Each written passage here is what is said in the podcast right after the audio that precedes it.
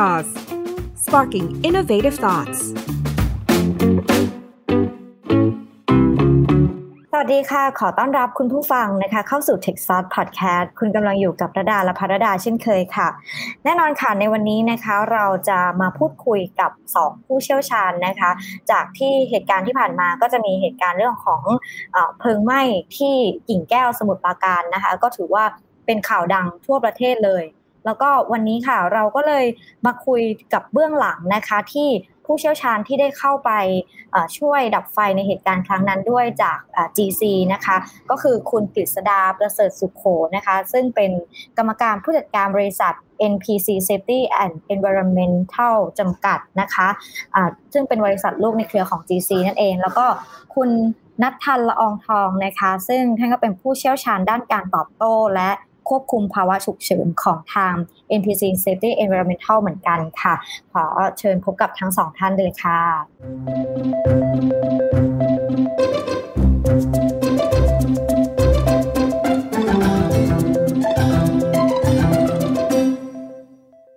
สวัสดีค่ะ สวัสดีค่ะ คุณกฤษดาค่ะ สวัสดีค่ะ คุณนัททันค่ะ สวัสดีครับ สวัสดีครับ สวัสดีครับ คุณระดาครับ ค่ะท ราบมาว่าก็คือทั้งทั้งสองท่านนะคะก็คือทางได้รับมอบหมาย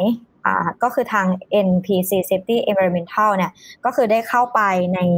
ช่วยเหลือจากเหตุการณ์ไฟไหม้โรงงานสารเคมีกิ่งแก้วนะคะ ในฐานะที่เป็นผู้เชี่ยวชาญของทาง GC เองเลย คือก่อนที่เข้าไปอะค่ะ เราได้มีการประเมินสถานการณ์ยังไงก่อนที่จะไปปฏิบัติการบ้างคะอยากจะให้แชร์ประสบการณ์ในตรงนี้ให้ให้กับคุณผู้ฟังของเราได้ฟังหน่อยค่ะ ก็เราเองเนี่ยได้รับ อนุมัติทางผู้บริหารของ GC แล้วก็กลุ่มปตทนะครับ ให้สนับสนุนการปฏิบัติภารกิจในการควบคุมเหตุฉุกเฉิน ในช่วงประมาณใกล้ ๆ เที่ยงนะครับของวันที่ 5 กรกฎาหลังจากที่เกิดเหตุมาประมาณสักช่วงระยะเวลาหนึ่งแล้วนะครับ หลังจากนั้นเนี่ยผมก็ได้มอบหมายให้ทางคุณนัทธันละอองทองนะครับ ซึ่งเป็นผู้จัดการทางด้านของส่วนควบคุมภาวะฉุกเฉินของทาง NPC และกลุ่มปตท เป็นคนนำทีมเข้าไป ทีนี้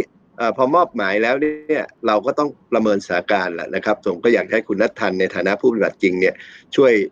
เล่าให้ฟังว่าประเมินสถานการณ์อย่างไรนะครับ เดี๋ยวให้คุณนัททันเล่าให้ฟังกันแล้วกันนะครับ ค่ะได้เลยค่ะ ครับก็หลังจากที่ได้รับอนุมัติให้เข้าไปสนับสนุนช่วยเหลือที่กิ่งแก้วนะครับ สิ่งแรกที่เราประเมินก็คือ เราประเมินจาก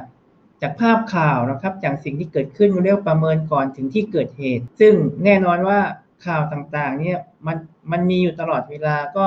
เริ่มประเมินได้ว่าเหตุการณ์แบบนี้มันเกิดขึ้นยังไง เราก็วิเคราะห์แล้วก็คาดการลักษณะเหตุการณ์ก่อน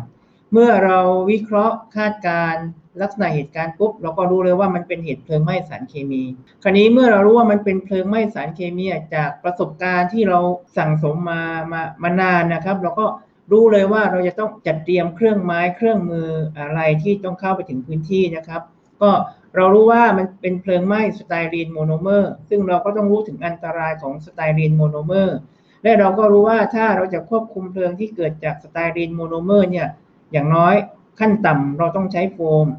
และเราก็รู้ว่าไอ้เพลิงครั้งนี้มันเป็นเพลิงไหม้ขนาดใหญ่ ถ้าเราใช้อุปกรณ์เล็กๆเนี่ยมันก็คงจะไม่สามารถควบคุมได้ ดังนั้นเราจึงตัดสินใจที่เอาโฟมไป 3,000 ลิตรก่อน แล้วก็เราก็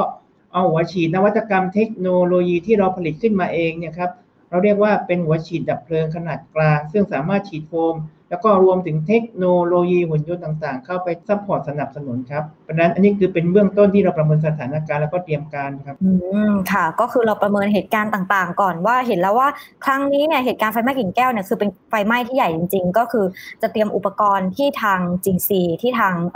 ทางบริษัท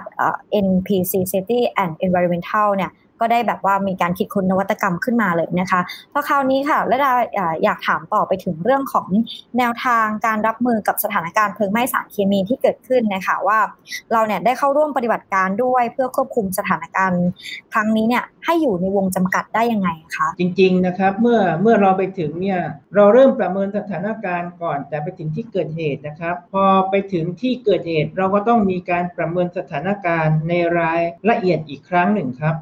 ก่อนที่เราจะวางแผนปฏิบัติการเพื่อหาแนวทางในการควบคุมเหตุการณ์นะครับ ก็ขออนุญาตไล่ตามไทม์ไลน์นะครับว่าเรามีแนวทางในการรับมือเหตุการณ์ครั้งนี้อย่างไรนะครับ น่าจะตีสามนะครับเพราะเกิดเพลิงไหม้เราก็ประเมินสถานการณ์ก่อนที่จะไปถึงที่เกิดเหตุนะครับ หลังจากที่ประเมินสถานการณ์ก่อนที่เกิดเหตุปุ๊บเราก็ได้รับแจ้งข้อมูลจากกรมป้องกันมาขอรับการสนับสนุนด้วยทางหนึ่งนะครับ ก่อนที่ผู้บริหารเราจะอนุมัติ แล้วก็ระหว่างเดินทางเราก็รับรู้ว่ามีน้องๆเสียชีวิตนะครับ จากอุบัติเหตุครั้งนี้ เที่ยงเราก็เริ่มเอาอุปกรณ์เครื่องไม้เครื่องมือของเราออกเดินทาง ขณะที่เราเดินทางนะครับ ทีมที่ตอบโต้เหตุเราก็ไปถึงจุดเกิดเหตุก็ประมาณบ่ายสามจุดโดยเฉลี่ยนะครับ ประมาณบ่ายสามคราวนี้พอเราไปถึงที่เกิดเหตุประมาณบ่ายสามปั๊บเนี่ย เราก็ต้องเข้า ไปประสานงานกับพื้นที่ตรงนั้นก่อน ก็คือพื้นที่ตรงนั้นเนี่ยจะมีน้องๆทีมงานดับเพลิงหลายหน่วยงานนะครับ เข้ามาสนับสนุนช่วยเหลืออยู่ ก็เริ่มตั้งแต่ประสานไปยังปพเรียกว่ากรมป้องกันและบรรเทาสาธารณภัย เราก็ประสานกรมป้องกันและบรรเทาสาธารณภัยเสร็จปั๊บเราก็ไปคุยกันกับพื้นที่ของกรุงเทพมหานคร เนื่องจากว่าทางสำนักป้องกันและบรรเทาสาธารณภัยของกรุงเทพมหานครก็ ได้เข้าไปช่วยเหลือก่อนหน้าที่เราจะไปถึงนะครับ เราก็เริ่มไปวางแผนตรงนั้นร่วมกัน อันนี้ก็ช่วงประมาณบ่ายสามการวางแผนในการดำเนินเหตุการณ์ได้ยังต้องรู้ปัญหาของเหตุการณ์นั้นๆก่อนนะครับ แล้วพอเราไปถึงปุ๊บก็ต้องเริ่มในการประเมินสถานการณ์ว่าปัญหาคืออะไร ความเสี่ยงคืออะไร ความยากง่ายคืออะไรนะครับ ถ้าไม่อย่างนั้นแล้ว เราก็จะไม่สามารถควบคุมเหตุการณ์นั้นได้ เราก็ต้องดูว่าอุปกรณ์ ทรัพยากรที่มีอยู่ณนะที่เกิดเหตุในเวลานั้น มันเพียงพอหรือไม่นะครับ เราก็เริ่มวางแผนตรงนั้น เริ่มตั้งแต่ขอสนับสนุนรถน้ำจากกรมป้องกันไปก่อน เนื่องจากว่าช่วงนั้นเนี่ยน้ำไม่เพียงพอนะครับรวมถึงเทคโนโลยีในการควบคุมเพลิงต่างๆเนี่ยมันจะทำไม่ได้ โฟมต่างๆก็ยังไม่เพียงพอนะครับ ก็จำเป็นต้อง อสนับสนุนทรัพยากรไปยังพื้นที่ภายนอกซึ่งพี่ๆจากกลุ่มปตทเขาก็ได้ตระเตรียมเอาไว้ให้เราล่วงหน้าอยู่แล้ว ในขณะที่เดินทางก็มีการประสานงานกันไปเรื่อยๆนะครับ รวมถึงในกลุ่มความช่วยเหลือนะครับ จากพื้นที่มาบตาพุธก็โทรประสานงานกันอยู่ตลอดครับว่าต้องการอะไรบ้างต้องการ support สนับสนุนช่วยเหลืออะไรบ้างเหล่านี้เป็นต้นนะครับ จึงมีการสำรองแผนล่วงหน้ากันอยู่ตลอดเวลานะครับ คราวนี้พอเราไปถึงปั๊บรถจากกรมป้องกันเราเรียกว่ารถถ่ายทอดน้ำระยะไกล เนื่องจากว่าน้ำไม่เพียงพอจำเป็นต้องเซตน้ำให้มันก็เรียกว่าเป็นถาวรครับ จากปัญหาเดิมก็คือน้ำมีเล็กๆ น้อยๆ รถดับเพลิงคันหนึ่งก็ฉีดหมุนมันก็ถอยแล้วก็มาจอดแบบนี้ซึ่งมันขาดน้ำคราวนี้พอได้รถเสร็จปั๊บนะครับ ช่วงประมาณ8ปดโมงกว่าๆเนี่ยเราก็เริ่มจัดวางแผนในการดับเพลิงใหม่อย่างเป็นระบบนะครับ แล้วก็ เราสามารถที่จะควบคุมเพลิงได้ก็นะครับ เริ่มวางแผนเข้าไปปิดวาล์วซึ่งเรารู้ว่าทำไมต้องปิดวาล์วเนื่องจากว่าเพลิงที่มันลุกอยู่เนี่ยครับมันเป็นเพลิงที่ที่เปลวไฟที่สูงมากครับ คือมีทั้งเขาเรียกว่าไฟที่มันย้อยมาจากด้านบน แล้วก็มีไฟที่มันพุ่งมีแรงดันมาจากขึ้นข้างล่าง แล้วก็มันกระจายออกเป็นวงกว้างนะครับ เราเรียกว่าเป็นเพลิงแบบ t r e e dimension หรือว่าลักษณะแบบ 3 มิติ คราวนี้เทคนิคในการควบคุมเพลิงแบบนี้มันไม่ง่าย เพราะว่ามันมีความเสี่ยงสูงนะครับ ก็เลยต้องใช้ระดมทรัพยากรที่เราเอาไป แล้วก็จากหน่วยงานต่างๆนะครับช่วยเหลือกัน เมื่อเวลาประมาณ 22 นะครับ จากการมอบหมายงานก็แบ่งแบ่งพื้นที่เลยนะครับว่าให้ใครทำอะไร โดยไปช่วยกัน ก็จะมีหน้างานก็จะแบ่งพื้นที่นะครับ เช่น กลุ่มปตทอยู่ ฝั่งขวามือ ฝั่งกรมป้องกันอยู่ส่วนกลาง ให้ทางซ้ายมือเป็นของกรุงเทพมหานครเหล่านี้เป็นต้น แล้วก็มอบหมายว่าให้ทางสำนักป้องกันและบรรเทาสาธารณภัยเนี่ยเข้าไปปิดวาล์วซึ่งทีมงานภายนอกก็จะเตรียมระบบความปลอดภัย ถ้าไม่ปลอดภัยจะไม่เข้า ข้างนอกไฟที่อยู่ข้างนอกต้องสามารถควบคุมได้ถึง 20%จึงจะอนุญาตให้ทีม safety นะครับเข้าไปปิดวาล์วได้ จนเวลา 22 เราก็เริ่มปิดวาล์วได้ ก็คือเปลวไฟก็จะเริ่มลดลง พอเปลวไฟเริ่มลดลงก็จะเหลือไฟที่ลุกไหม้อยู่รอบถัง คราวนี้จนถึงเที่ยงคืนนะครับ ก็เกือบเที่ยงคืนก็จะเริ่มควบคุมเพลิงได้ พอควบคุมเพลิงได้เสร็จปั๊บนะครับทุกคนก็จะเริ่มถอนตัว อันนี้ผมเล่าในภาพกว้างก่อนพอ ทุกคนเริ่มถอนตัวเสร็จปั๊บไฟลุกขึ้นมาอีกรอบหนึ่งก็ลุกแรงเหมือนเดิมเลย รอบสองนี้กำลังแล้วก็ทรัพยากรมีน้อยเนื่องจากว่าในพื้นที่เราเริ่มถอนตัวกันไปเกือบหมดแล้ว ความยากลำบากคือทรัพยากรก็น้อย คนก็น้อย ความเสี่ยงก็สูง ก็ต้องช่วยกันต่อนะครับฝั่งก็จะเหลืออยู่ประมาณ2อสามทีม ช่วยกันดับไฟจนเพลิงสงบประมาณตีห้าเราจะใช้เทคนิคต่างๆเนี่ยก็อันนี้เราจะใช้โฟมที่มันขยายตัวสูงนะครับ ยิงเข้าไปในพื้นที่แล้วก็ไปเก็บต่างๆ จนตีห้าเพลิงสงบ พอตีห้าเพลิงสงบ พอเพลิงสงบเสร็จปั๊บนะครับ เราก็ต้องถอนตัวก่อนเพราะว่า ไม่ได้หลับไม่ได้นอนกันเลยทั้งคืนนะครับคือทุกคนยังทำงานแบบเหน็ดเหนื่อย ไม่ได้หลับไม่ได้นอนกันทั้งคืน จนก็เริ่มให้มอบหมายภารกิจให้กับท้องถิ่น ก็คือท้องถิ่น ร่วมกรมป้องกันเนี่ยให้ท้องถิ่นเนี่ยรับงานต่อได้สอนได้แนะนำว่าวิธีป้องกันทำยังไง เราก็มอบอุปกรณ์ไว้ให้กับท้องถิ่นก่อน เพื่อจะได้มีเครื่องไม้เครื่องมือมีโฟมมีอุปกรณ์ในการควบคุมเผื่อเพลิงมันลุกขึ้นมาอีกครั้งหนึ่ง จนเวลาผ่านไปประมาณ7จ็ดโมงเช้าเพลิงลุกขึ้นมาอีก ยังไม่ดับจนอีกตอนเย็นของวันรุ่งเช้าจึงจะควบคุมเพลิงได้อีกรอบหนึ่งนะครับเพลิงติดดับติดดับอยู่ประมาณนั้น อันนี้เป็นส่วนที่เริ่มดับไฟได้ เดี๋ยวผมขออนุญาตเพิ่มเติมนิดหนึ่งนะครับว่าลักษณะของเพลิงไหม้สารเคมีในในอุตสาหกรรมเนี่ยหลังจากที่ เราหยุดการรั่วไหลของเชื้อเพลิงได้เนี่ยมันจะมีลักษณะของการเกิดเหตุขึ้นมาซ้ำๆอย่างนี้ได้ เพราะฉะนั้นเนี่ยมาตรการที่เฝ้าระวังต่อเนื่อง แล้วก็จัดการเหตุดับเป็นช่วงๆอย่างเงี้ยมันเป็นสิ่งที่ต้องทำนะครับ แล้วก็เราต้องเตรียมทีมมาไว้เพื่อจัดการตรงเนี้ยก็เพราะว่า ในช่วงที่หลังจากที่ไฟดับแล้วเนี่ยมันอาจจะมีความร้อนหรือมีมีเชื้อเพลิงหลงเหลืออยู่ในบางจุดเนี่ยมันก็สามารถจะติดขึ้นมาได้ เราก็ต้องต้องมีทีมคอยจัดการระงับระงับเหตุอย่างเงี้ยอันนี้ก็ต้องทำความเข้าใจกับทางพี่น้องประชาชนหรือคนทั่วไปด้วยนะครับว่าเนเจอร์ของ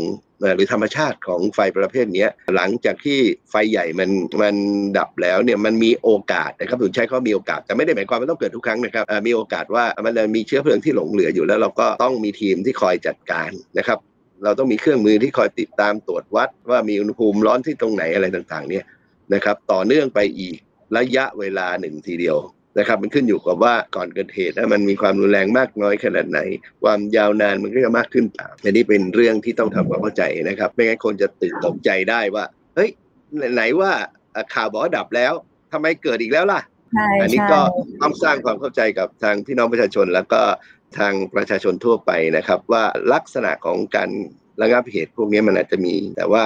ไม่ต้องกังวลนะครับ เพราะส่วนใหญ่แล้วเจ้าที่ที่มีความรู้ความเข้าใจเนี่ยเขาจะเฝ้าระวังและอยู่ตรงนั้น แล้วเขาจะควบคุมเหตุได้นะเป็นสิ่งที่ผมอยากจะเพิ่มเติม ค่ะ ก็ถือว่านับถือในความทุ่มเทของบุคลากรทุกท่านเลยนะคะที่เข้าไปก็คือเหมือนกับว่าเราใช้ระยะเวลาในการดับเพลิงเนี่ยก็คือนานมากข้ามวันข้ามคืนกันเลยทีเดียว ทุกคนทำงานกันมาราธอนแบบไม่หยุดหย่อนเลยนะคะครับอันนี้ถือว่าเราใช้เวลาครับประมาณแค่ 20 ชั่วโมง จากตอนที่ดับไฟครั้งแรกได้นะครับก็ไม่ยาวนานมาก แต่ว่าการสับเปลี่ยนกำลังหรืออะไรต่างๆ พวกนี้ก็มา แล้วจริงๆ อยากจะบอกอีกอย่างหนึ่งว่าพอดับเพลิงได้เนี่ยนะครับงานการระงับเหตุของของสารเคมีมันไม่จบนะครับ เดี๋ยวมันต้องทํำยังไงต่อเดี๋ยวคุณนัทธันเล่านะครับ เพราะว่าข่าวอาจจะเงียบ กันไปแล้วนะครับณนะเวลาที่พอมันไม่มีไฟขึ้น มันไม่มีควันขึ้นเนี่ย คนก็จบแล้วแต่ทีมเราไม่จบนะฮะทีมเรายังอยู่ยังอยู่แล้วทำต่อทำอะไรเดี๋ยวให้คุณนัทเล่าให้ฟัง ก็พอไฟดับปุ๊บนะครับ ปัญหามันมีต่อครับ ก็คือสารเคมีที่อยู่ในถังเนี่ยมันมีความเสี่ยงต่อการระเบิด ซึ่งเราเรียกว่าสาร styrene ครับ ก็ลักษณะของคำว่ามันจะระเบิดคืออะไรคือสาร styrene เนี่ยถ้า มันได้รับความร้อนมันจะมีความเสี่ยงต่อการเกิดกระบวนการ polymerization นะครับคำว่า polymerization ก็คือมันมีความร้อนสูงปุ๊บเนี่ยไอสารตัวนี้มันจะทำปฏิกิริยาแล้วก็คลายความร้อนออกมา ซึ่งไอไอการคลายความร้อนนี่ครับมันจะมีความรุนแรงมหาศาลแล้วก็เสี่ยงต่อการระเบิด ซึ่ง ถ้ามันเกิดระเบิดเนี่ยมันมีความเสี่ยงสูงมากนะครับ เพราะว่ามันมีจำนวนอยู่เยอะ คราวนี้ มันจำเป็นที่จะต้องเข้าไปดำเนินการเพื่อลดปฏิกิริยาของสารเคมีตัวนี้ไม่ให้มันระเบิดนะครับ อันนี้คือเป็นเป็นช่วงที่ 2 ต่อครับ ขณะที่วางแผนจะเข้าไปลดปฏิกิริยาให้มันไม่ระเบิดเนี่ยลองจินตนาการครับ มันต้องเดินผ่านไอ styrene monomer ที่หกอยู่รอบในพื้นที่ครับ ต้องเดินผ่านเข้าไปใน กลิ่นสารเคมีกองสารเคมี ซึ่งมันท่วมอยู่ครับ ก็เชื่อว่าไม่มีใครกล้าเดินเข้าไปใช่ไหมครับ เพราะว่าลุกติดไฟขึ้นมาก็คือเสี่ยงถึงชีวิต ก็จำเป็นที่ต้องลดความเสี่ยงที่เราจะเดินเข้าไปได้ก่อน เราจะลดความเสี่ยงยังไง เราก็ต้อง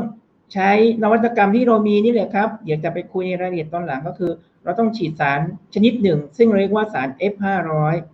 ซึ่งสารตัวนี้เนี่ยจะมีคุณสมบัติในการ จับตัวกับเชื้อเพลิง แล้วก็ทำให้มันเขาเรียกว่าไม่คายไอ หรือว่ามันไม่ติดไฟนั่นเอง ก็เริ่มดำเนินการฉีดสารตัวนี้ทั่วพื้นที่นะครับ มั่นใจว่าปลอดภัยจึงได้เดินเข้าไปปิดวาล์วหรือว่าไปหาแหล่งกำเนิดที่เราจะเอาสารลดปฏิกิริยาเนี่ยใส่ลงไปในถัง ความยากมันอยู่ที่การนำสารตัวนี้เข้าไปในถังครับ มันยากยังไงก็คือ กว่าที่เราจะหาที่ต้องเทสารลงไปข้างบนนะครับถังก็สูงนะครับ แล้วมันก็มืดด้วยคราวนี้มันก็มองไม่เห็นนะครับ มันมองไม่เห็นแล้วก็มีสิ่งปลาดหักพังท่วมไปหมด ต้องเอาสารประมาณหนึ่งตันนะครับ ขึ้นไปเทข้างบนเนี่ย ความยากคือไม่รู้เทแล้วมันจะลงไปในถังหรือเปล่า เทลงไปแล้วมันจะเกิดอะไรเกิดขึ้นอีก เทไปแล้วมันจะได้ผลไหมหรือว่ามันจะมีความรุนแรงเกิดขึ้น อันนี้คือความยากที่เราต้องเข้าไปประเมินครับ แต่ด้วยเรามีเขาเรียกว่านวัตกรรมเทคโนโลยีจากเรียกสมาคมตอบโต้ภัยพิบัติก็ส่งโดรนซึ่งประเมินก็เรียกว่ามีภาพความร้อนมาเพื่อตรวจจับให้กับเรา เราจึงแบบได้ใช้เทคโนโลยีของของการถ่ายภาพมุมสูงแล้วก็เพื่อหาแหล่งความร้อน ซึ่งก็ต้องใช้เวลาอยู่เกือบเที่ยงคืนนะครับ กว่าที่เราจะหาจุดแหล่งกำเนิดแล้วก็ย่อนสารลงไปได้ และในขณะที่เราเทสารลงไปเนี่ยครับ คนภายนอกไม่รู้ว่าเราเสี่ยงอะไร เราลุ้นอะไรบ้าง คือถ้าเราเทไอสารยับยั้งปฏิกิริยาลงไปเนี่ย แล้วถ้ามันไม่ได้ผลมันเกิดอะไรขึ้น นั่นก็หมายความว่าอุณหภูมิสูงขึ้นสูงขึ้นสูงขึ้นครับ เราจึงจำเป็นต้องมีก็เรียกทีมซึ่งตรวจวัดอุณหภูมิอยู่ตลอดเวลานะครับ ขณะที่เราตรวจวัดอุณหภูมิพอเทสารชุดแรกลงไปนะครับโอ้มันมันตื่นเต้นมากครับ อุณหภูมิมันสูงขึ้นครับ สูงขึ้นเจ็ดสิบองศา นั่นก็หมายความว่าไอสารเคมีที่เราเทมันไม่ได้ผลหรือเปล่า เหล่านี้เป็นต้นนะครับก็ลุ้นเลย เพราะว่าถ้ามันเกิดปฏิกิริยาแล้วมันก็จะเพิ่มขึ้นเพิ่มขึ้นเพิ่มขึ้นแล้วมันจะระเบิดเลยอันคือความเสี่ยงของเรา แต่เราก็โล่งใจเมื่อมันอยู่เจ็ดสิบปุ๊บมันก็ลดลงนะครับ แต่ตอนนั้นคือลุ้นมากนะครับลุ้นมาก จนเราจึงวางแผนสองวางแผนสามเอาไว้ว่า ถ้าอุณหภูมิสูงกว่านี้ เราต้องใส่น้ำแข็งแห้ง หรือว่า เราต้องฉีด F500 ลงไปในถังเหล่านี้เป็นต้น อันนี้ต้องมีแผนสำรองไว้ทั้งหมดครับ จนเวลาผ่านไปถึงตีห้านะครับ อุณหภูมิก็ค่อยๆลดลง ลดลง ลดลง ลดลง อันนี้ผมผมเล่าอย่างย่อนะครับ ว่าแต่ในเหตุการณ์จริง มันมีเทคนิคเยอะแยะมากมายที่แบบตื่นเต้นคอยลุ้นกันอยู่ตลอดเวลาเลยครับ อย่างที่บอกนะครับว่าไฟดับเสร็จต้องมาจัดการสารเคมีที่หลงเหลืออยู่ จัดการเสร็จแค่นี้ยังไม่พอนะครับ เรายังต้อง เอาสารเคมีที่เหลือเนี่ยไปกำจัดให้ถูกวิธีนะครับ อันนี้ก็เพื่อลดความเสี่ยงให้ให้กับพี่น้องประชาชนที่ที่อยู่รอบๆบบริเวณโรงงานนะครับ ตอนนั้นเองเนี่ยผมเล่าเพิ่มนิดหนึ่งว่าเราเองเนี่ยก็ต้องดำเนินการเอาไอสารเคมีอันตรายพวกนี้ออกไปให้ได้ก่อนเริ่มออกไปด้วยวิธีการที่ปลอดภัยนะครับบำบัดยังที่เผาหรือบำบัดกาก นะครับที่ที่ตรงบางปูนะครับ แล้วเราถึงจะให้ข้อมูลกับทางท่านผู้ว่าราชการจังหวัดในการที่จะปรับนะครับเรื่องของคำสั่งในการที่จะอพยพคนที่ที่ตรงศูนย์พักพิงเนี่ยกลับเข้าสู่ที่พักอาศัย นั่นหมายความว่าที่คนที่กลุ่มสุดท้ายนะครับ ที่ระยะหนึ่งกิโลเนี่ยที่ได้กับที่พักอาศัยก็หลังจากที่เราได้เอาไอสารเคมีพวกนี้ออกไป อันนี้ก็เป็นเป็นข้อมูลที่ ทีมปฏิบัติการ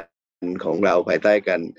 ควบคุมทีมของคุณนัทธันร่วมกับจริง ๆ ไม่ใช่เราคนเดียวหรอกครับ มีกรมป้องกันบรรเทาสาธารณภัยหน่วยงานในพื้นที่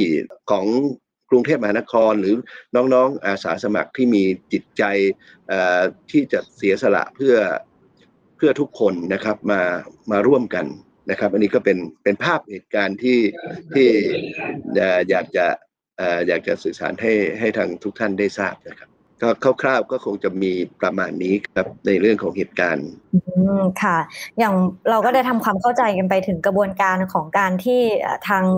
บริษัทนะคะเข้าไปช่วย support ในการที่ดับไฟจากเหตุการณ์หมิงตี้ในครั้งนี้กันแล้ว เพราะว่าแต่ละเหตุการณ์ก็คือต้องลุ้นกันตลอดเวลาเลย แล้วก็ต้องแบบมีแผน2แผน3แล้วก็คิดหน้างานกันแบบเยอะมากนะคะ เพื่อควบคุมสถานการณ์ให้ได้ แล้วก็รักษาความปลอดภัยของคนที่ไม่ใช่แค่อยู่ในพื้นที่ แต่คนนอกพื้นที่ชาวบ้านที่ได้รับผลกระทบประมาณนี้ด้วยนะคะเพราะคราวนี้ค่ะ จะมีในเรื่องของตัวปฏิกิริยาการเผาไหม้ค่ะ หลายคนมีความกังวลในเรื่องของอากาศ แก๊สต่างๆ ที่เกิดขึ้นมาจากการเผาไหม้ตัวตัวสารเคมีที่ใช้ผลิตโฟมนี้นะคะ ส่วนใหญ่ถ้าเกิดว่าเวลามีมีเหตุการณ์ไฟไหม้แบบนี้ค่ะ จะทำให้มีแก๊สอะไรออกมา แล้วก็จะส่งผลกระทบยังไงกับกับชาวบ้านรอบๆนะคะ แล้วก็ถ้าเกิดมีแก๊สอย่างนี้ออกมา จะมีวิธีในการกำจัดหรือว่ากรองไหมคะที่จะทำให้ไม่เป็นอันตรายต่อสุขภาพทั้งของประชาชนแล้วก็ปัญหาของสิ่งแวดล้อมเลยค่ะ จริงๆแล้วเหตุการณ์ครั้งนี้ตัวเชื้อเพลิงหลัก ตอนที่เกิดเหตุเนี่ยคือ styrene monomer นะครับ styrene monomer เนี่ยถ้าเป็นตัว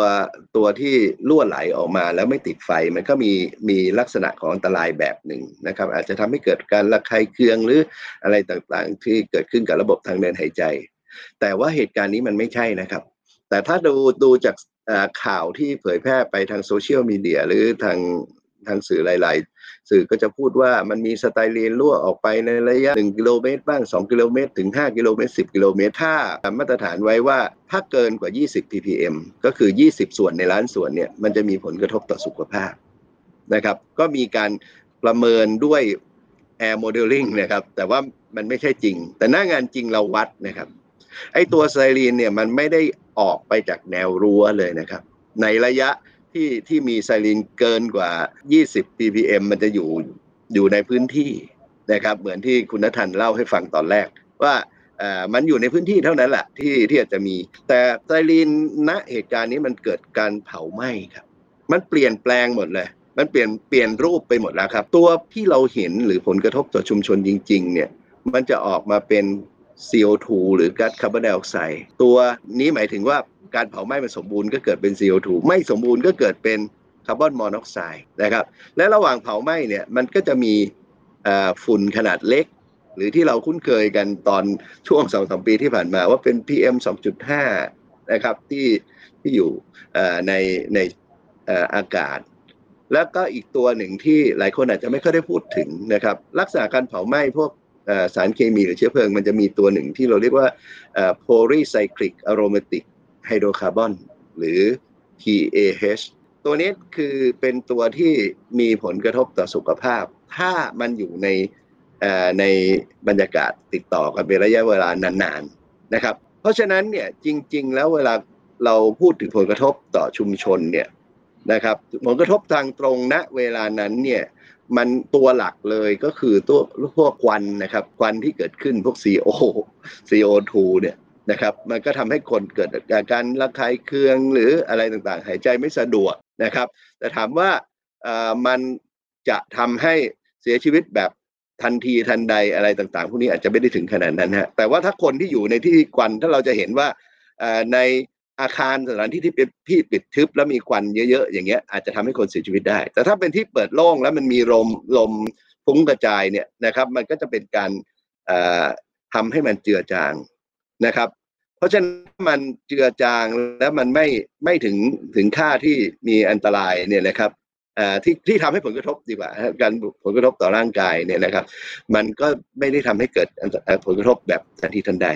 แต่ว่าในทางปฏิบัติเนี่ยผลกระทบระยะยาวถ้าติดต่อรับติดต่อกันนานๆแต่ถ้าไม่ไม่นานก็อาจจะไม่มากนักร่างกายเราก็มีกลไกในการในการที่จะขับมันออกมาจากร่างกายได้ อันนี้เป็นความ พิเศษของร่างกายเราแต่ถามว่ามีผลกระทบต่อร่างกายไหม ตัวนี้ก็มีผลกระทบในระยะยาวก็ต้องมีการตรวจสุขภาพของประชาชนต่อเนื่องนะครับ ถ้าถ้าในในทางของการป้องกันเนี่ยเราก็อาจจะต้องมีมีเรื่องของการตรวจผลกระทบให้กับประชาชนที่อยู่โดยรอบนะครับ แล้วก็ใช้ค่าของการตรวจวัดที่วัดจริงไว้ของกรมควบคุมมลพิษเป็นเกณฑ์นะครับว่า ใครบ้างที่ควรจะได้รับการตรวจ อย่างพนักงานดับเพลิงของผมที่ส่งเข้าไปเนี่ยนะครับเราถือว่าไปสัมผัสตัวที่มันมีสารเคมี แล้วก็วัตถุที่เสี่ยงอันตราย อันนี้เราก็ส่งตรวจสุขภาพหลังจากปฏิบัติการนะครับ มันก็เป็นมาตรการที่เฝ้าระวังสุขภาพ เพราะฉะนั้นเนี่ยในฝั่งของประชาชนเนี่ยนะครับเราก็จะต้องดูว่าเรื่องของการตรวจนะครับเพื่อที่จะติดตามเรื่องของสุขภาพเนี่ยมันจะต้องมี ต่อเนื่องไปเหมือนกันนะครับ นี่คือผลกระทบในในมุมของประชาชนพี่น้องประชาชนที่อยู่รอบๆนะครับเราต้องบอกว่ามันมีผลกระทบทั้งระยะสั้นกับระยะยาว ระยะสั้นเนี่ยควันควันต่างๆเนี่ยทำให้ประชาชนอยู่ไม่อยู่ไม่ได้ในบริเวณบ้านนั้นเพราะมันมีควันเยอะเกินไปก็อาจจะเกิดอันตรายแล้วก็เคลื่อนย้ายไปก่อนเพื่อความปลอดภัยของประชาชน แต่ในระยะยาวเนี่ยก็ต้องดูว่ามาตรการที่จะตรวจสุขภาพติดตามผลเป็นยังไง อันนี้เป็นเป็นวิธีการ แต่การกรองเนี่ยผมคิดว่าในภาวะฉุกเฉินพวกนี้กระบวนการในการไปกรองเหมือนกับเวลา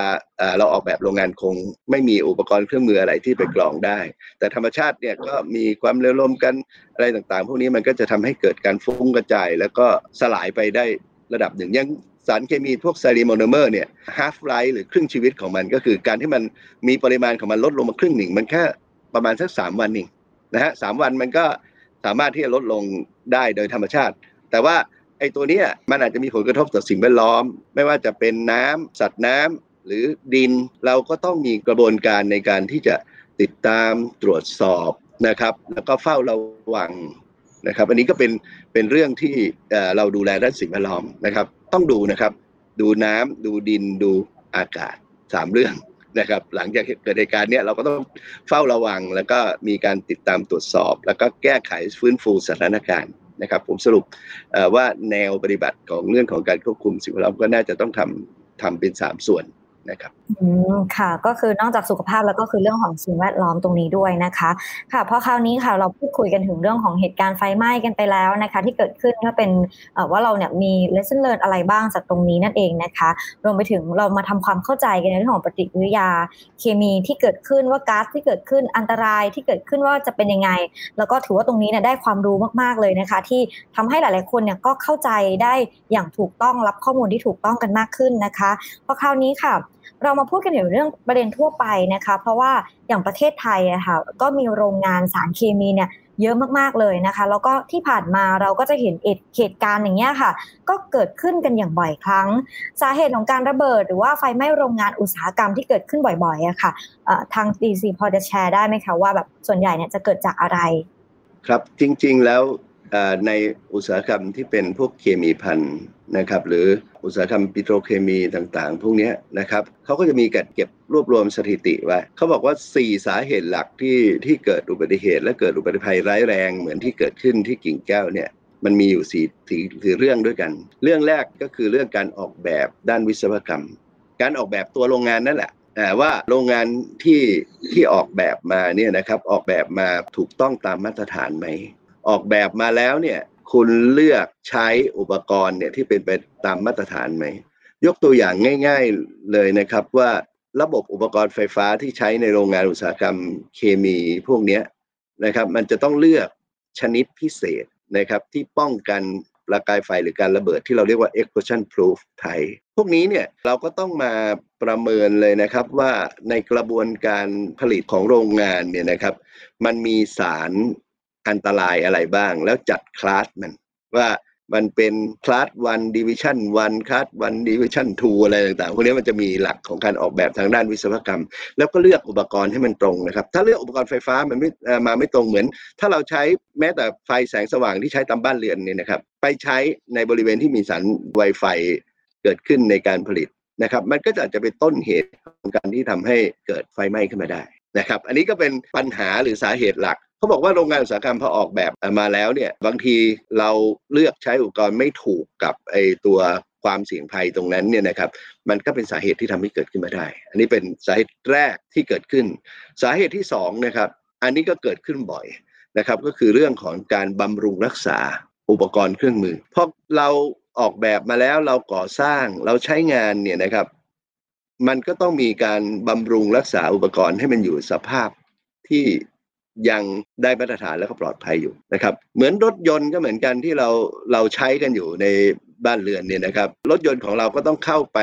เช็คระยะใช่ไหมครับ แล้วก็ไปเปลี่ยนอุปกรณ์บางตัว ซ่อมอุปกรณ์บางตัว ถ้าเกิดว่าโรงงานสร้างมาแล้วไม่ทำกระบวนการเรื่องของการ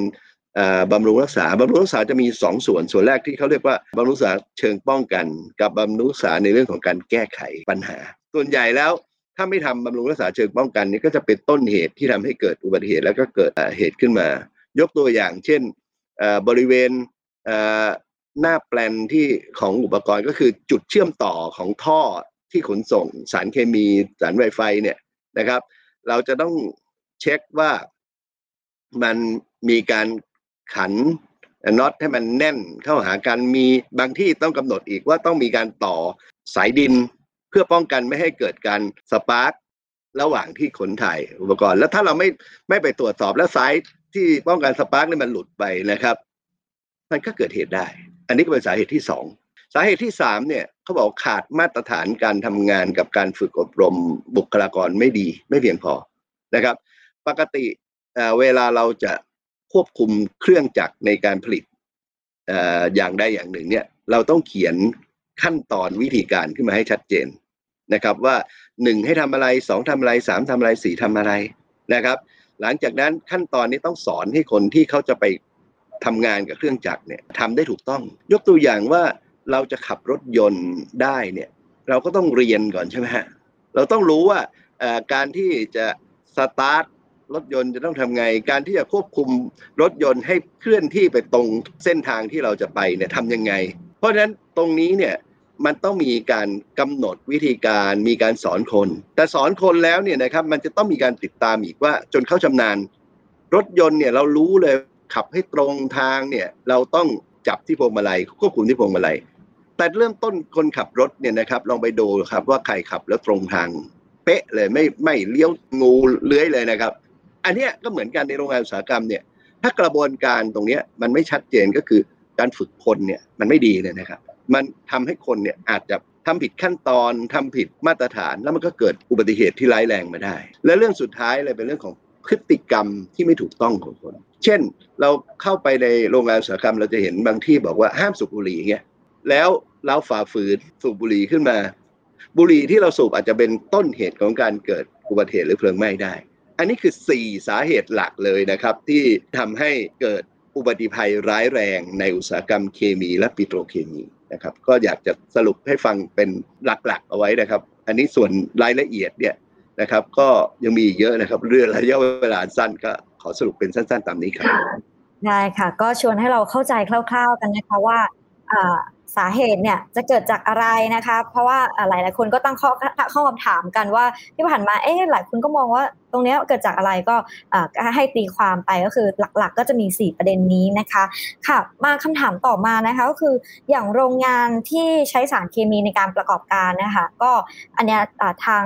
ทีซีเนี่ยมีคำแนะนำว่าเขาควรจะมีมาตรการในการดูแลยังไง แล้วก็ระงับเหตุไม่ให้เกิดอุบัติเหตุ แล้วก็การล่วไหลไปยังสิ่งแวดล้อมภายนอกอะคะ่ะรวมไปถึงในเรื่องนี้นะคะ มีนวัตกรรมอะไรที่จะสามารถเข้ามาช่วยในมาตรการดังกล่าวของเขาได้บ้างคะ ครับจริงๆแล้วมันจะต่อเนื่องจากเมื่อกี้เรื่องสาเหตุที่ผมพูดไปนะครับ ถ้าเรารู้ว่าสาเหตุทั้งสี่เรื่องเนี่ยเป็นเรื่องหลักในในการที่จะทำให้เกิดอุบัติภัยร้ายแรง เราก็ต้องไปให้ความสำคัญตั้งแต่เรื่องของการออกแบบใช่ไหมครับ ออกแบบโรงงานให้ดีนะครับ ในการบำรุงรักษาโรงงานให้ดีกำหนดวิธีการทำงานที่ชัดเจนและมีการฝึกคนให้ทำให้ถูกต้อง รวมทั้งมีในเรื่องของการปรับเปลี่ยนพฤติกรรมนะครับของคนให้ให้มีพฤติกรรมทางด้านของความปลอดภัยที่ที่ถูกต้องนะครับในกระบวนการพวกนี้ ทีนี้ถามว่าในโรงงานอุตสาหกรรมเคมีทั่วไปเนี่ยเขาก็อาจจะมีหลักการที่ให้ทำในเรื่องของบางท่านบอกว่าทำ process safety management หรือการควบคุมความปลอดภัยในกระบวนการผลิต ถามว่าเจ้าหลักการนี้มันดูเหมือนโอ้โหยุ่งยากซับซ้อนหรือเปล่า ถ้าเราเข้าใจหลักการของมันเนี่ยนะครับ หลักการของของของในตัว process safety management หลักๆเลยก็คือ 1 คุณต้องรู้ว่ามันมีความเสี่ยงอะไร ต้องมีกระบวนการในเกินการประเมินก่อนว่า โรงงานของคุณเสี่ยงอะไรบ้าง คุณรู้ว่าคุณเสี่ยงอะไรมาทำเรื่องที่ 2 ก็คือกำหนดเป็นมาตรการป้องกัน มาตรการป้องกันเนี่ยหลักๆ จะมีอยู่ 2 ส่วน ส่วนที่ 1 ก็คือมาตรการ ระงับเหตุฉุกเฉินนะครับ อันนี้ก็เป็นเรื่องที่เราใช้ในการป้องกัน กับเรื่องที่สองเป็นมาตรการในการควบคุมทางด้านของการบริหารจัดการ มาตรการควบคุมบริหารจัดการก็ตั้งแต่เรื่องของการกำหนดวิธีปฏิบัติงาน สอนให้คนรู้รวมไปถึงเรื่องของการตรวจสอบมาตรการในเรื่องของการตรวจสอบ การบำรุงรักษา การควบคุม การแก้ไขดัดแปลงอุปกรณ์นะครับหลาย ๆ เรื่องที่ทำเนี่ยหรือแม้แต่การ การที่เราต้องมีระบบในการจัดทำแผนฉุกเฉิน แผนควบคุมภาวะฉุกเฉิน ถ้าเกิดเหตุขึ้นมามีแผนฉุกเฉินยังไง พวกนี้ก็เป็นมาตรการที่ป้องกันนะครับ ซึ่งเราเรียกมันมันว่าไอ้มาตรการควบคุมหรือการบริหารจัดการ สุดท้ายแล้วเนี่ยเราต้องมีกระบวนการนะครับ ในเรื่องของการติดตามตรวจสอบ เพื่อแก้ไข ให้มันดีอยู่เสมอนะครับตามหลักเรื่องของ PDCA นะครับ Plan Do Check Action อย่างเงี้ยไปเรื่อยๆ มันก็จะทำให้เกิดความปลอดภัยมากขึ้นนะครับ อันนี้เป็นเรื่องที่ที่ต้องทำส่วนที่ผมบอกว่ามันต้องมีแผนฉุกเฉินเนี่ยตัวแผนฉุกเฉินเนี่ยเราเองเราก็ต้องไปดูว่าเราต้องใช้เครื่องมืออุปกรณ์อย่างไรมาทำมาใช้บ้าง เพราะว่าถ้าเราไม่มีไม่มีการเตรียมไว้ล่วงหน้าก่อนเนี่ยมันก็จะไม่สามารถที่จะเอามาใช้เมื่อเกิด เหตุฉุกเฉินขึ้นมา อันนี้ผมก็อยากให้คุณนัททันลองเล่าให้ฟังว่ามีข้อเสนอได้อย่างไรที่จะทำให้ใช้เทคโนโลยี หรือนวัตกรรมมาช่วยในการรับรับเหตุฉุกเฉินได้นะครับ จริงๆเนี่ยการเข้าควบคุมเหตุการณ์ครั้งนี้นะครับ เราก็ลืมไม่ได้เลยคือการใช้นวัตกรรมเกี่ยวกับเรื่องของเรียกว่า thermo image นะครับคำว่า thermo image เนี่ยมันจะมีเรียกว่าเป็นนวัตกรรม ซึ่งแปลงความร้อนนะครับ ให้กลายเป็นภาพ ปกติถ้าเรามองด้วยสายตาโดยทั่วๆไปเนี่ย อย่างมีกลุ่มควันเนี่ยเราก็จะมีเขม่ามันบดบัง เราก็ไม่สามารถมองทะลุกลุ่มควันได้ แต่ถ้าเราใช้หลักการแปลงความร้อน เนื่องจากว่าวัตถุทุกชนิดเนี่ยครับ มีค่าความร้อนเฉพาะตัว นั้นเทคโนโลยีเขาสามารถที่จะดึงเอาความถี่หรือค่าความร้อนเนี่ยมาแปลงเป็นเป็นรูปทรงเป็นรูปร่างได้ ถ้าเรามองสายตาปกติเราจะมองไม่เห็นนะครับ แต่ถ้าเราใช้ thermo image เนี่ย ส่องลงไปเราก็จะเห็นว่าอุณหภูมิ แต่ละจุดเนี่ยมันแตกต่างกันอย่างไร คือมันสามารถมองทะลุสิ่งต่างๆ ได้ทั้งหมดครับ เรียกว่าเครื่อง thermo image หรือว่าแปลงค่าความร้อน ซึ่งในครั้งนี้เราใช้โดรนติดกล้องมองผ่านความร้อนลงไป จึงทำให้เราสามารถประเมินพื้นที่ต่างๆ ได้อย่างอย่างมีศักยภาพครับ อันนี้คือข้อดีของเทคโนโลยีในปัจจุบันครับ คราวนี้ก็อยากจะไปในเทคโนโลยีที่ 2 เลยครับ การที่ทำงานในครั้งนี้เนี่ย อันนี้ก็เป็นนวัตกรรมที่ทางผู้บริหารนะครับใน GC เราเนี่ยก็ให้เราได้คิดค้นนวัตกรรมเป็นของเราเอง ก็คือเราก็มีการผลิตคิดค้นนวัตกรรมที่เป็นหุ่นยนต์ดับเพลิง จริง ๆ เจ้าหุ่นยนต์ตัวนี้เราผลิตเองนะครับ มันมีความสามารถอะไรบ้าง ก็คือหุ่นยนต์ตัวนี้นะครับสามารถฉีดน้ำได้ในระยะไกล หุ่นยนต์ตัวนี้มีกล้องนะครับ สามารถมอง เวลาในที่เกิดเหตุนะครับ เราไม่ต้องเอาคนเข้าไปเสี่ยง เราก็ใช้หุ่นยนต์เข้าไปแล้วก็ส่งภาพกลับมานะครับก็ส่งภาพจากที่เกิดเหตุนะครับ เราจะมีห้องควบคุม แล้วก็สามารถส่งภาพนี้กลับที่ห้องควบคุมได้ ก็จะสามารถนั่งรีโมทหุ่นยนต์นะครับเข้าไปตามจุดต่างๆ ได้ และในขณะเดียวกันหุ่นยนต์ตัวนี้เราก็จะสามารถติดเครื่องตรวจจับวัดนะครับว่าสารเคมีไอระเหยสารเคมีเนี่ยส่งค่ากลับมาได้ ก็มันจะเพิ่มความปลอดภัยเวลาเราเข้าไปปฏิบัติการในพื้นที่ซึ่งมีความเสี่ยงนะครับ อันนี้ก็เป็น robot หรือหุ่นยนต์ที่ที่เรา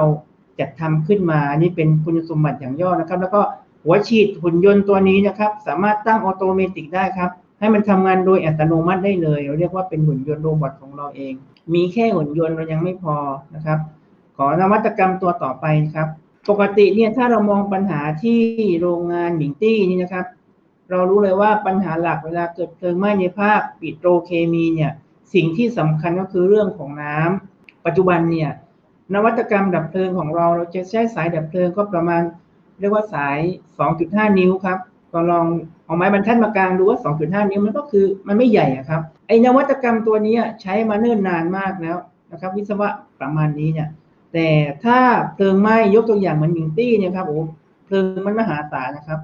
สาย 2.5 นิ้วฉีดปุ๊บมันแทบไม่ระคายผิวครับแปลงง่ายๆ แปลงในน้ำเล็กนิดเดียวเอง เพราะฉะนั้นเรารู้ว่าปัญหาเหล่านี้ถ้าในกลุ่มปิโตเคมีของเราเนี่ยไอ้นวัตกรรม 2.5 นี้นี่ใช้ไม่ได้ เราจึงได้ทำนะครับปั๊มดับเพลิงขนาด 6,000 GPM ปั๊มของเราตัวเดียวนะครับ ถ้าเทียบเท่ากับรถดับเพลิงโดยทั่วๆไปประมาณ 11 คันนะครับนั่นเท่ากับว่าถ้าเราเอาไอ้ระบบนวัตกรรมที่เราไปจอด แล้วก็ดูดน้ำเนี่ย เท่ากับเรามีรถดับเพลิงจอดอยู่ในพื้นที่ถึง 11 คัน แต่เราใช้นี่แค่คันเดียว นั่นก็หมายความว่า เราจะไม่เกิดความโกลาหลไม่มีความซับซ้อนของทรัพยากร หรือแปลงง่าย ๆ ว่าเราสามารถใช้ทรัพยากรได้อย่างเต็มประสิทธิภาพ แล้วก็สามารถควบคุมเพลิงได้อย่างรวดเร็ว อันนี้คือเป็นนวัตกรรมตัวที่สองนะครับ ซึ่งเรามีอยู่วันนี้จะเรียนให้ทราบว่ามันจะเป็นนวัตกรรมแบบเดียวกับที่ทางกรมป้องกันและบรรเทาสาธารณภัยใช้ในครั้งนี้นะครับ เพียงแต่ว่า วันนั้นเนี่ยเราเราได้คุยกันว่าเราจำเป็นต้องใช้ตัวนี้ออกไปไหมก็แต่ว่าได้ประสานกับกรมป้องกันและกรมป้องกันมีมีนวัตกรรมนี้ก็ใช้ของกรมป้องกันนะครับไอ้นวัตกรรมสองอย่างแรกเนี่ยมันเป็นดีไวซ์แล้วเป็นเป็นอุปกรณ์นะครับ แล้วมันมีเทคโนโลยีอะไรที่มาใช้ให้สอดคล้องกับนวัตกรรมที่เรามีนะครับ เนื่องจากว่าปัจจุบันเรามีน้ำเรามีโฟม ซึ่งเรารู้ศักยภาพว่าน้ำกับโฟมมันทำงานยังไง เราจึงได้ไปสรรหานวัตกรรมตัวใหม่ที่ชื่อว่า F500 F500 นี้มันมีประโยชน์ยังไงนะครับ ก็ปกติเนี่ยถ้าเราฉีดน้ำไฟมันก็ไม่ดับ โดยเฉพาะสารเคมีมันก็ลอยขึ้น เอาเราฉีดโฟม โฟมก็คลุมผิว พอโฟมคลุมผิว เมื่อระยะเวลาที่ผ่านไป โฟมมันก็จะแตกตัว พอโฟมแตกตัวปุ๊บไฟก็จะลุกขึ้นมา ซึ่งเหมือนที่เราได้ยินข่าวใช่ไหมครับว่าเดี๋ยวลุกเดี๋ยวลุกเดี๋ยวลุก แต่ถ้าเราใช้นวัตกรรมตัวนี้ เราฉีดลงไปที่เชื้อเพลิงนะครับ เชื้อเพลิงตัวนั้นจะไม่ติดไฟเลย ผมยกตัวอย่างถ้าผมฉีด F500 ลงไปที่น้ำมันเบนซิน น้ำมันอะไรได้ที่มันไวไฟทั้งหมดนะครับ น้ำมันนั้นจุดไฟไม่ติดทันที พอนึกออกใช่ไหมครับแสดงว่าถ้ามันไม่ติดไฟเราก็เกิดความปลอดภัย อันนี้เป็นนวัตกรรมตัวใหม่และ นวัตกรรมตัวนี้เรายังสามารถใช้ดับไฟที่เป็นพวกโลหะติดไฟได้ด้วย ซึ่งในปัจจุบันผมยกตัวอย่างมันจะมี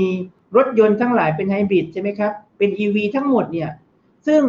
ไอ้แบตเตอรี่เหล่านี้นะครับ ถ้าเกิดเพลิงลุกไหม้รถยนต์เหล่านี้ เราฉีดน้ำไม่ได้นะครับ ถ้าฉีดน้ำมันจะระเบิดเลย เพราะฉะนั้นเราต้องแก้ไขโดยใช้สารตัวนี้ครับ ไปฉีดมันจะป้องกันการระเบิด แล้วก็ก่อให้เกิดความปลอดภัยต่อ ต่อทีมดับเพลิง และมันยังมีประสิทธิภาพลดอุณหภูมิได้สูงกว่าน้ำนะครับ6ถึง10 เท่า นั่นก็หมายความว่าไอสารตัวนี้เนี่ยนอกจากว่ามันดับไฟได้แล้ว เป็นการลดปริมาณน้ำลงครับ ปกติเราจะใช้เทคโนโลยี สมมติว่า สมมติว่าเรามีรถดับเพลิงอยู่คันหนึ่งห้าพันลิตร ก็เท่ากับใช้นี่ห้าร้อยลิตรเท่านั้นเองครับ นั่นก็อนาคตเทคโนโลยีเราจะเล็กลง แต่มีประสิทธิภาพที่สูงขึ้นเท่ากับไอ้รถคันใหญ่ๆครับ อันนี้คือผมยกตัวอย่างว่า อันนี้เป็นนวัตกรรมที่เราเตรียมเอาไว้ เนื่องจากว่ากลุ่มปิโตรเคมีถ้าเราไม่ได้ใช้เทคโนโลยีต่างๆ เหล่านี้เข้ามาใช้เนี่ย เราก็ต้องเหนื่อยครับแล้วก็เราจึงได้จัดเตรียมทรัพยากรเหล่านี้เอาไว้ครับ อืมค่ะ ก็คือทาง GC ก็ลงทุนในเรื่องของนวัตกรรมเทคโนโลยีสูงมากๆเลยนะคะ เพราะว่าอย่างอุตสาหกรรมปิโตรเคมีเนี่ยก็ถือว่าเป็นอุตสาหกรรมหลักๆ ที่ขับเคลื่อนประเทศของเราเลยก็ว่าได้ แล้วก็อีกอย่างเนี่ยสารทำงานกับสารเคมีต่างๆ ก็อันตรายค่อนข้างเยอะด้วยนะคะ ใช่ครับใช่ครับค่ะมาเราพูดถึงนวัตกรรมที่เกี่ยวกับเรื่องของการดับเพลิงกันไปเรียบร้อยแล้วนะคะพอคราวนี้ค่ะ คือจากเหตุการณ์ไฟไหม้ที่กิ่งแก้วนะคะ เราก็ทำให้หลาย ๆ คนเขาก็มีข้อมูลขึ้นมาว่าจริง ๆ มีโรงงานแบบประเภทหมิงตี้เนี่ยอยู่ในประเทศไทยเนี่ยค่อนข้างเยอะเหมือนกันนะคะ อย่างเรามาพูดถึงโรงงานที่มีลักษณะในการใช้สารเคมีอันตรายอะค่ะ ตอนนี้ในประเทศไทยยังมีจำนวนอีกมากไหมคะ แล้วก็มีคำแนะนำยังไงให้กับโรงงานเหล่านี้ค่ะในการรับมือภาวะฉุกเฉินที่อาจจะเกิดขึ้นได้ทุกเมื่อค่ะ ครับจริง ๆ แล้วถ้าถามว่ามีอยู่มากไหมเนี่ยก็ มีโรงงานกลุ่มพวกนี้อยู่หลายร้อยนะครับ ต้องใช้คำว่าหลายร้อยโรงงานนะครับ ถามว่าภาครัฐมีการปรับปรุงแก้ไขอย่างไรนะครับ โรงงานพวกกลุ่มที่เป็นสารเคมีปิโตรเคมี ถ้าใครจะทำตอนนี้ส่วนใหญ่ต้องเข้าไปทำในนิคมอุตสาหกรรมที่ทางภาครัฐจัดไว้นะครับ แต่ถ้าภายนอกเนี่ยเดิมเนี่ยนะครับมันก็มีเรื่องของผังเมืองที่เป็นการกำกับอยู่ เพราะฉะนั้นในส่วนนี้ก็เรียกว่ามาตรการของรัฐก็พยายามทำแต่ว่าอะไรที่เกิดขึ้นมาก่อนเนี่ยเราก็อาจจะต้องอมีกระบวนการในการที่ทบทวนว่าจะปรับแก้ไขกันอย่างไร แต่ผมไม่อยากจะไปไกลถึงตรงนั้นก็อยากจะบอกว่าโรงงานที่มีอยู่แล้ว หรือโรงงานที่กำลังจะสร้างขึ้นเนี่ยเราเองเราก็ควรต้องเริ่มจากการออกแบบโรงงานเนี่ยให้มันมีความปลอดภัยที่ เพียงพอ อย่างที่ผมพูดไปตั้งแต่ตอนต้น แล้วว่าการออกแบบมันเป็นเรื่องสำคัญ เพราะว่าถ้าออกแบบไม่ดีจะเกิดอุบัติเหตุได้ มันจะมีมาตรฐานทั้งหมดแล้วครับ ว่าใช้สารเคมีแบบนี้ต้องออกแบบตามมาตรฐานอะไรนะครับพออันที่สองเนี่ยก็ต้องระบบการบริหารจัดการ เช่นเมื่อกี้ที่ผมเรียกว่า process safety management ก็อาจจะต้องทำให้ดี เรื่องที่ 3 ก็คือเตรียมแผนเพื่อรองรับภาวะฉุกเฉิน เตรียมแผนอย่างเดียวไม่พอนะครับ เราจะต้องเตรียมอุปกรณ์ด้วย เพราะอุปกรณ์ที่ใช้ในการระงับเหตุ มันไม่สามารถที่จะเนรมิตขึ้นมาได้ทันทีในขณะที่เกิดเหตุ โดยเฉพาะอย่างยิ่งนะครับเราเองเนี่ยต้องประเมินขั้นเลวร้ายสุดว่าถ้าอุปกรณ์ที่เราเตรียมเอาไว้นะครับในในจุดเกิดเหตุเนี่ยถึงแม้ป้องกันดียังไงก็ตามเนี่ยแล้วมันเกิดเหตุเหมือนโรงงานหมิงตี้เนี่ยระเบิดไปหมดเลย อุปกรณ์ก็อาจจะใช้ไม่ได้นะครับ เราก็ต้องมีอุปกรณ์สำรองหรือรองรับว่าเราจะใช้ อุปกรณ์จากแหล่งไหนมาเสริมอะไรพวกนี้จะต้องคิดไว้ล่วงหน้าครับ ไม่คิดก็คงแก้ไขไม่ได้ และสุดท้ายเลยเนี่ยเรื่องของมาตรการการช่วยเหลือ การฟื้นฟูนะครับ ทั้งฟื้นฟูตัวโรงงานเอง ทั้งฟื้นฟูชุมชน พวกนี้จะต้องคิดไว้ล่วงหน้าแล้วก็เตรียมนะครับ โดยเฉพาะงานอุตสาหกรรมถ้าตอนนี้ทำอยู่มีอยู่แล้วนะครับ ก็ต้องกลับไปทบทวนในมาตรการสีได้ว่า เราทำได้ครบถ้วนแล้วหรือยัง ถ้าทำครบถ้วนดีแล้ว เราก็ต้องมีการที่จะสื่อสารพูดคุยกับชุมชนชาวบ้านให้เกิดความเข้าใจที่ตรงกัน แล้วก็ปฏิบัติได้อย่างถูกต้องเมื่อเกิดเหตุอะไรพวกนี้ก็ก็เป็นเรื่องที่ผมคิดว่าจำเป็นนะครับอืมค่ะ ก็ถือว่าเป็นทั้ง 4 ข้อเสนอแนะเลยนะคะ มาที่คำถามสุดท้ายค่ะ จากเหตุการณ์ที่เกิดขึ้นนะคะผลกระทบหลังจากนี้แน่นอนว่า มีเยอะมากๆเลยทั้งในเรื่องของตัวสารเคมีอะไรด้วยหลต่างๆ แล้วก็เราคุยกันแต่ตอนแรกว่า จะต้องมีการฟื้นฟูเรื่องของสิ่งแวดล้อมกันกันค่อนข้างเยอะนะคะะพอหลังจากนี้ค่ะทาง GCM อยากจะแนะนำคุณผู้ฟังยังไงไหมคะในการดูแลตัวเองแล้วก็คนรอบข้างด้วยค่ะ คือจริงๆแล้วผมย้อนถึงเหตุการณ์ครั้งนี้ก่อนเนี่ยว่าเหตุการณ์ครั้งนี้เองเนี่ยเหมือนกับเหตุการณ์จบแล้วก็จริง แต่ว่า เรายังต้องมีการฟื้นฟูทางด้านของสิ่งแวดล้อม 3 ด้านที่ผมกล่าวตั้งแต่ตอนต้นว่าทั้งเรื่องของน้ำดินอากาศอะไรต่างๆพวกนี้ต้องทำเพราะฉะนั้นเราเนี่ยทำพวกนี้ตอนหลังเกิดเหตุเนี่ยมันเป็นสิ่งที่ปลายทางมากๆ ผมก็เลยมองว่าเพื่อให้มันเกิดความปลอดภัยในชีวิตในทรัพย์สินมากขึ้นเนี่ยอยากจะเสนอว่าในโรงงานอุตสาหกรรมก็ควรที่จะมาทบทวน เมื่อกี้อย่างที่บอกแล้วว่า ทำอะไรบ้างตามข้อเสนอแนะสี่ข้อที่พูดไป ผมอยากจะให้มองอย่างนี้นะครับว่าตอนนี้เนี่ยถ้าเรามีโรงงานอุตสาหกรรมอยู่แล้วนะครับ สิ่งที่โรงงานอุตสาหกรรมควรจะไปทบทวน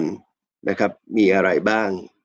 ก่อนที่มันจะเกิดเหตุ อันนี้คือมาตรการที่ดีที่สุด สิ่งที่ทบทวนอันที่หนึ่งเลยก็คือไปทบทวนเรื่องของแผนควบคุมภาวะฉุกเฉินว่าเราได้เตรียมขั้นตอนปฏิบัติ เตรียมอุปกรณ์เครื่องมือ นะครับวิธีการได้อย่างครบถ้วนหรือยัง อันที่สองเนี่ยเราต้องมีการสื่อสารให้ประชาชนที่อยู่โดยรอบเนี่ยทราบว่าเรามีความเสี่ยงอะไรนะครับ มีแนวปฏิบัติอย่างไรที่จะช่วยลดอันตรายให้กับเขา อีกเรื่องหนึ่งที่ผมคิดว่าหลายคนอาจจะไม่ได้พูด แต่ว่าที่ระยองเนี่ยเราทำกันก็คือ เราต้องไปร่วม ทำแผนชุมชน แผนฉุกเฉินชุมชนนะครับ ชุมชนจะได้รู้ว่าถ้าเกิดเหตุขึ้นมาเนี่ยเราจะมีกระบวนการจัดการอย่างไร ไม่ว่าจะเป็นเรื่องของการอพยพเคลื่อนย้าย เราจะใช้อุปกรณ์หรือยานพาหนะที่ไหนอะไรยังไงเนี่ยถ้าไม่ทำแผนมันจะไม่รู้เลยนะครับ แผนชุมชนเนี่ยเป็นสิ่งที่สิ่งที่ผมอยากจะนำเสนอว่าจำเป็นที่จะต้องทำเพิ่มเติมเข้ามา แล้วเราจะไม่โกลาหลเวลาเกิดเหตุ รวมทั้งมันจะพูดด้วยว่า การสื่อสารไปถึงชุมชนเนี่ยจะสื่อสารด้วยวิธีอะไรข้อมูลเป็นยังไง ก็ป้องกันความสับสนของข้อมูลได้ด้วยนะครับ อันนี้คืออยากที่ให้ให้ทำเรื่องที่สี่ก็คือโรงงานกับชุมชนเนี่ยควรจะมีการจัดซ้อมแผนร่วมกันนะครับเพื่อให้เข้าใจในสิ่งที่เตรียมเอาไว้ ถ้าทำได้เนี่ยก็จะเกิดความถูกต้องเหมาะสมเมื่อเกิดเหตุการณ์จริง แต่เราไม่คาดหวังจะจะให้มันเกิดเหตุการณ์นะครับ แต่เราก็ต้องเตรียมเอาไว้นะครับ นี่คือ ส่วนแรก ส่วนที่2เนี่ยถ้ามันเกิดเหตุแล้วล่ะ เราจะทำยังไง สิ่งแรกที่อยากจะบอกพี่น้องประชาชนก็คือเราต้องตั้งสติก่อนอย่าตื่นตระหนก เพราะการที่เราตื่นตระหนกเราจะปฏิบัติตัวได้ไม่ถูกต้องนะครับ อันนี้เป็นเรื่องสำคัญเราต้องตั้งสติ จากนั้นเราต้องตรวจสอบ และก็รับฟังข้อมูล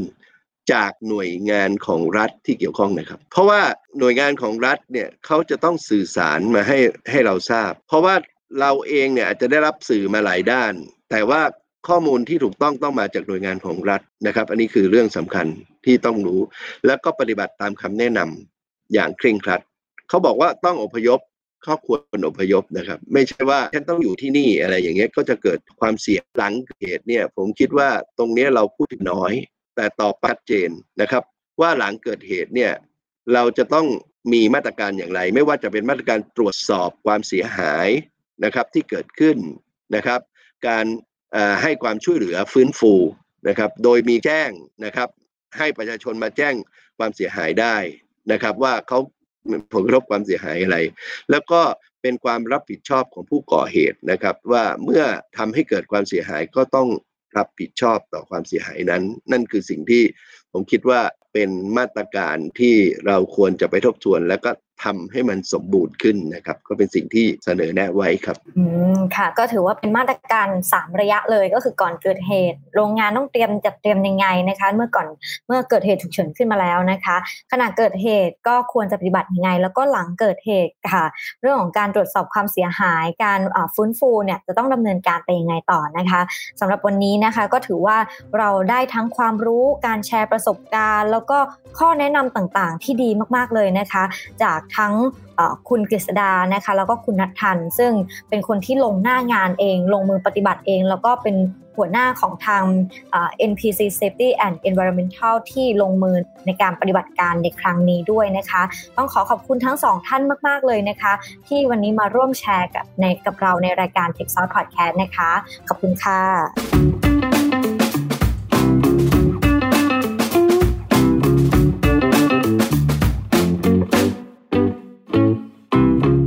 TechSauce, sparking innovative thoughts.